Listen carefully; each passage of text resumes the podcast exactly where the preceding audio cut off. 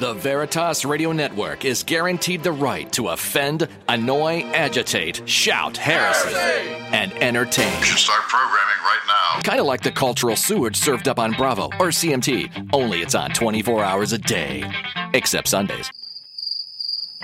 When the truth gets you angry and you throw your smartphone, remember, no one is forcing you to listen to the truth on the Veritas Radio Network. You can't handle the truth. You're doing that of your own free will. That's what makes this country great and any gay marriage pointless. That's offensive. So there isn't much you can do about it, Chowderhead. I'm trying to think, but nothing happens. Grab a book, take a vow, and conform your mind to reality. Otherwise, you're just another Judas inspired Karl Marx wannabe, and your children will steal your credit card number to buy tickets to the Miley Cyrus Twerkers Ball. Are you ready? Let's get it on. On the Veritas Radio Network's crusade. Betsy Ross, Grizzly Adams, and even Doc Holliday call her for advice. Well, I suppose I'm deranged, but I guess I'll just have to call. Cover your ears, darling. There are more cards in the prospering under Big Brother deck than most people know about. And that's why there's the Suzanne Option Show. Heard here only on the Veritas Radio Network's Crusade.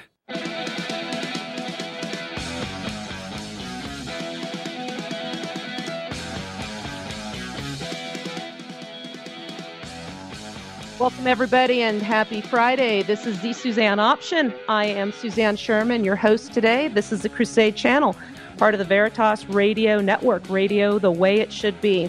Number here, we are live today and taking phone calls, looking for a lot of calls, a lot of participation today. Number here at the Bulldog Kia Studios West in the hinterland of Utah is 8445 Crusade, 844 527 8723. Uh, you can also reach me on Twitter, Cowgirl Esquire. You'll find me there, and also on my Facebook page, and that is Suzanne Sherman. Love it if you could like that page and follow me. I keep a lot of follow up on um, what we talk about on the show on that page today. Another way you can hear us if you like what you're hearing and want the easiest and most convenient way to listen to the Veritas Radio Network then download our apps in the Windows Phone App Store, the iTunes Store for iPhones and iPad, and the Google Play Store for Android devices.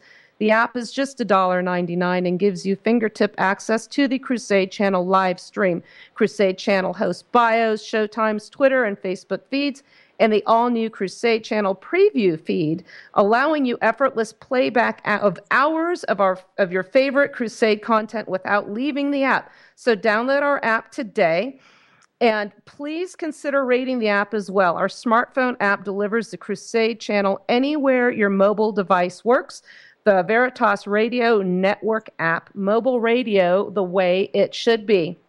Um, it's only fitting that we start off today with uh, sincere condolences and prayers. Uh, we have yet another uh, tragic event that had happened in, in France yesterday. I found out about it uh, when I came out from the movie theater. I was went back to see The Purge for a second time because I was so surprised by what I saw yesterday, and uh, we're going to be we're going to be getting back into that subject a little bit later on. I talked with Mike about that earlier on his show as a little bit of a preview.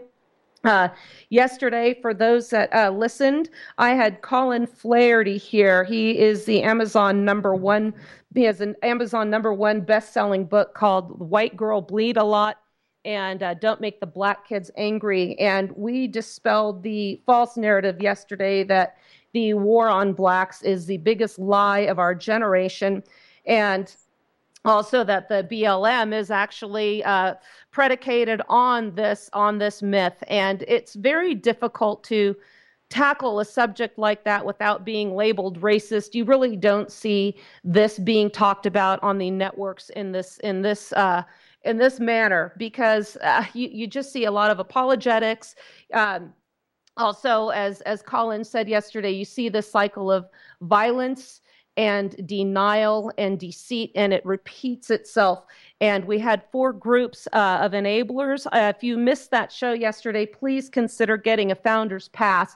It's a great. It was a it was a great episode, highly informative. You can get a pass for 23 cents a day and download that show or any of the other ones on the Veritas Radio Network as well. So please consider doing that. Uh, I was also asked by several people, have you gotten any hate mail or any threats yet? And no, actually, because here's here's one positive bit of uh, information I did get from a listener is this was very brave of you. You covered the topical, you covered the topic with no undue bias and did not spew hate. Very classy. Now, folks, that's that's what we're about here at Veritas. It's not about hate. It's not about uh, a, an agenda. It's simply the truth. And if certain people don't like the truth, then that's unfortunately what we're told is that we're we're hateful or we're racist. And in fact, I had a I was at a picnic one time and we were discussing the issue. This was last summer about Ferguson and Baltimore, and a gal actually asked if it was not racist to acknowledge that the participants in these riots were were actually black. So uh, you know, I, we're not going to be hobbled here. I'm not going to be muzzled by political correctness. We will speak the truth, uh, whether or not it's positive or negative for a particular group, because that's what we're about here. So, with regards to the BLM uh, issue and the shooting in Dallas, before we had the Dallas uh, slaughter, we had uh, two shootings, and they both involved white officers and black perpetrators. I really have a hard time calling them victims because, as Colin said, you have this narrative that says these people were involved and they were shot when they were doing nothing at all. Absolutely nothing. And that really wasn't the case here. Um, but I, what I want to get into is it's not necessarily that there is a firearm involved or not. It's what was the motive behind the officers when they took those shots. And sometimes it's justified, sometimes it's not. Everybody makes mistakes. There are good cops, there are bad cops. Um, what I want to share with you is um, let me back up for a second. One of the reasons, or the main reason, that I'm really here on, on the Crusade channel is uh, Mike had a vision that I could interject my personal experiences into into this show from having uh, taken the option to escape from California, where I felt that our freedoms and our liberties were, were being taken away on a daily basis. And I, I came here and I'm sharing my experiences. I'm not just talking about it. It's not a theory for me that I'm trying to share with other people. It's my actual life. Well, I have uh, in Utah, you can actually open carry legally. You um, can get a concealed carry permit if you so desire, and it is a shall issue state. What that means is if you are a law-abiding citizen with no with no criminal history and you qualify, you have the right, they cannot deny you to carry a firearm in a concealed manner. You also have the option of not having a firearm concealed, but having it so it is plainly visible for all to see. Well, I opt for the second option for several reasons. Uh, I know tactically there are pros and cons for either either option. Uh, being a woman, it's it's difficult to sometimes conceal on your body. I do not believe in keeping them in in a purse. I want it easy to get to. So I I keep mine where it's readily available to me if I need it. The difference is if you have a concealed carry permit, you can have a round in the chamber. I do not have a round in the chamber, but I have the gun loaded at all times. So just with that little bit of background, I want to tell you about a couple instances where I had interaction with law enforcement in a in an official capacity where I came out alive I'm here to talk about it. And it wasn't because of the color of my skin. Uh, it wasn't about having a gun. It all has to do with, with behavior. And one thing I will say is, I understand where I live in Utah. Um, one of the incidents was on one of the mountain roads here, uh, where you're not going to have law enforcement maybe be as a maybe on guard as they are in some of these urban areas. But the other incident was in Salt Lake City, where we do have different demographics, we do have a different rate of crime as well. So, you know, that is that might give you some background on to what they're thinking at the time, but it's not the determining factor. So let me start with the. I'll go in chronological order. The first incident happened a couple years ago, and we were. I was driving my motorhome in the city, and I hadn't driven it since we had moved here. We had just really were getting our feet. Uh, we were getting finding our way here and just kind of getting settled in. But we were going to take a trip as people know I do in this motorhome, we were going to go to Badlands and travel across Montana to Glacier. So we needed to have some work done on it, and we were driving down. I had to make a U turn to get into the uh, facility. I went a little bit wide and clipped a uh, mirror and a side door panel from another vehicle. Pulled over immediately. And uh, a little bit of an aside the gentleman was uh, somewhat hostile to me, and he was somewhat aggressive. And uh, he he ended up stopping that behavior. I think once he got a better look at me, and he ended up calling the police. We got to the dealership, and when law enforcement arrived, I'm going to tell you how you need to deal with police. And I know I have some law enforcement friends that are listening. I I would hope that they would chime in. I'd love to hear from them right now as well if they get a chance. Um, when the police officer showed up, I refuse to act like I'm doing anything wrong, but I will also let them know that I am not a threat to them. What I did when I saw her approaching was I just casually put my hands behind my back to let her know I'm carrying, here it is. Guns prominently on display as it's required by law.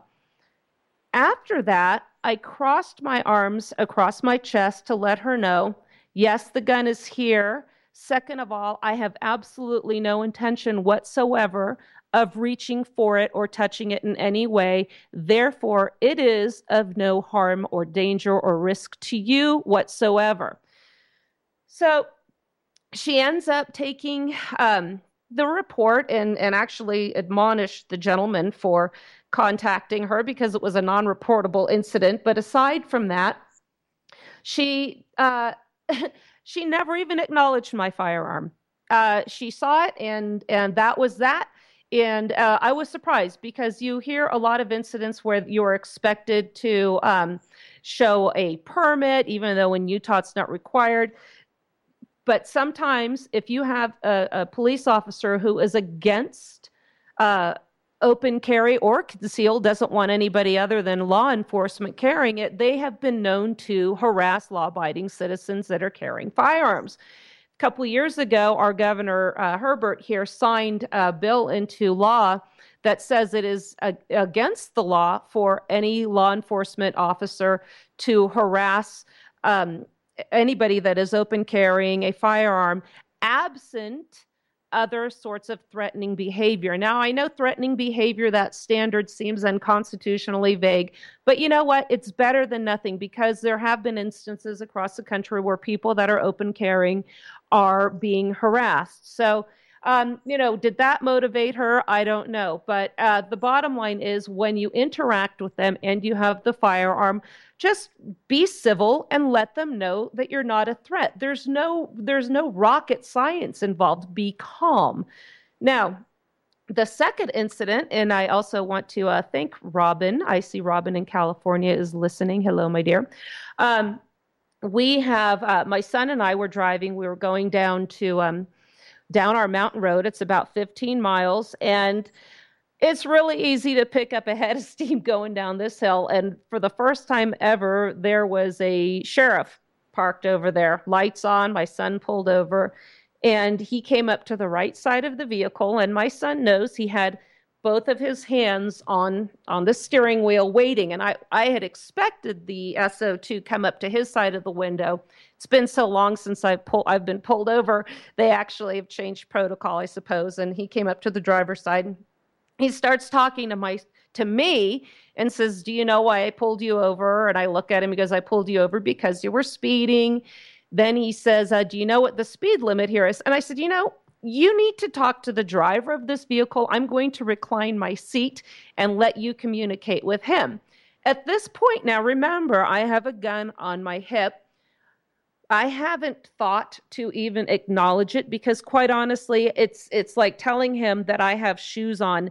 Um, I'm not doing anything wrong. I don't feel like I need to confess to them. And honestly, at the time, I completely forgot it was even on me. I just don't think about it. So he tells my son that he was speeding, and then he just casually says to me, "Hey, by the way, do you open carry all the time, or are you law enforcement?" And I said, Oh, you know, I open carry. I'm also an attorney and a firearms instructor. Oh, okay. Well, where, well, where do you teach? Well, you know, I told him I just uh, really work with the Boy Scouts up here, and my my focus these days. I also teach the legal section of the NRA personal protection um, course, but. Uh, my focus now is just teaching firearm safety to new shooters. Oh, okay, very good. So he goes back and then comes back and issues my son a warning. There was no problem there. Um, so I've had I've had different scenarios or different opinions with law enforcement. I had a friend that's a, uh, a couple of police officers in California who said, one felt that in California, by the way, and this was interesting, as, as, the time when I was there before I left, she said that it is not a requirement, or it was not a requirement to inform them if you have a concealed carry, and that you have a and you have one on you if you are interacting with law enforcement during a traffic stop. She felt that it was a courtesy that you should let them know. Uh, her husband, who's also uh, a police officer, said he didn't care one way or the other as long as it was lawful and if it wasn't i guess i guess he would find out. So my point is it really has to do with how you interact with them. If you act guilty if you're agitated you have to remember police officers are human beings and they are going to have a very heightened sense of alertness.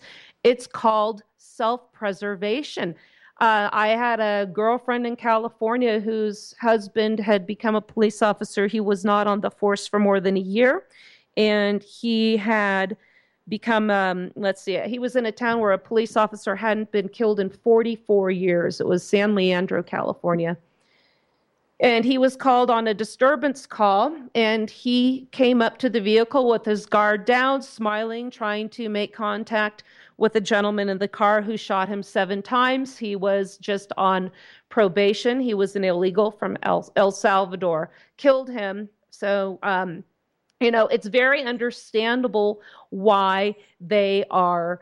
Uh, on edge when they approach these vehicles. And that's what I've told my son. So, my advice to you also, uh, from personal advice and as my experience as a lawyer, if this event happens to you, Always let them see your hands. Don't reach for your wallet or your registration as they're approaching the vehicle. This is what I've done.